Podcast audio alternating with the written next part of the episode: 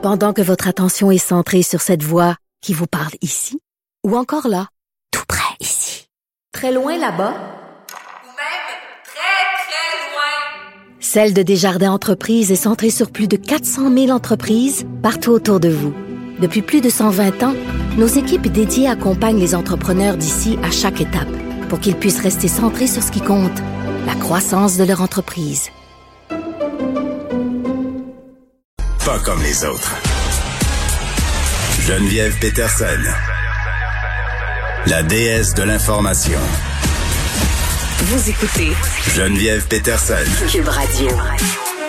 On va régler d'autres problèmes avec Alexandre Moranville-Ouellette. Des chialeux, Alexandre, la quarantaine obligatoire, euh, bon, imposée aux voyageurs qui reviennent, ceux qui ont fait des voyages non essentiels, qu'ils qualifiaient eux-mêmes d'essentiels.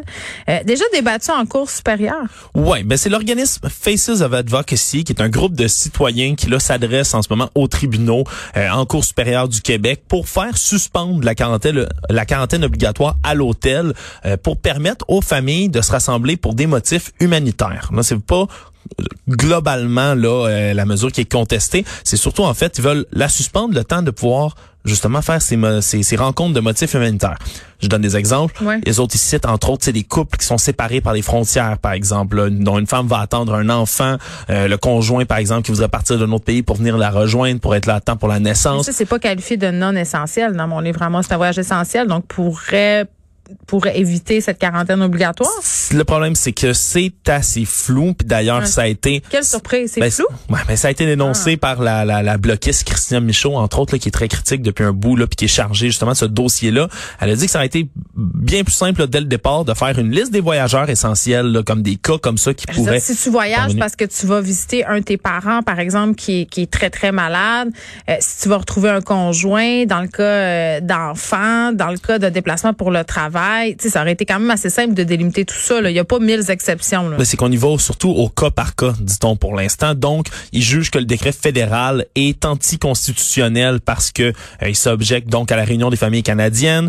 Ils disent que ça contrevient au droit à la circulation, au droit à la vie, à la liberté, à la sécurité euh, et au droit de ne pas se faire détenir arbitrairement. Donc, ça pousse quand même à la limite. Là, ils disent que c'est pour les rencontres donc humanitaires, mais euh, déjà, euh, on parle là, de, de l'exemption, qu'il n'y a pas de compassion, euh, qu'il faut pouvoir là, réunir les gens comme ça. Mes questions, euh, bon, ils disent que c'est évalué de façon individuelle. Quand tu arrives, tu présentes ton cas, euh, faut avant qu'ils prennent une décision, t'es quand même en quarantaine. Qu'est-ce qui se passe? Ouais, ben c'est c'est c'est toute une histoire là, c'est surtout les décisions j'imagine pour les gens avant qui avant de rentrer, avant de partir pour le voyage, par exemple avant de de, de vouloir Ben, débarquer t'es justement pour la bien de prévoir, la- la- euh, t'es aussi bien de prévoir ta chambre d'hôtel parce que là, euh, c'est très très long. Ouais, faut s'y prendre d'avance hein. On ça, ça a été rapporté là des délais là, je pense que j'ai vu un cas 25 heures de temps Oh, au téléphone pour attendre justement pour pouvoir réserver ces hôtels. T'as t'as pas de t'as pas beaucoup de pitié pour ça, Geneviève? Je trouve pas qu'ils font pitié euh, vraiment.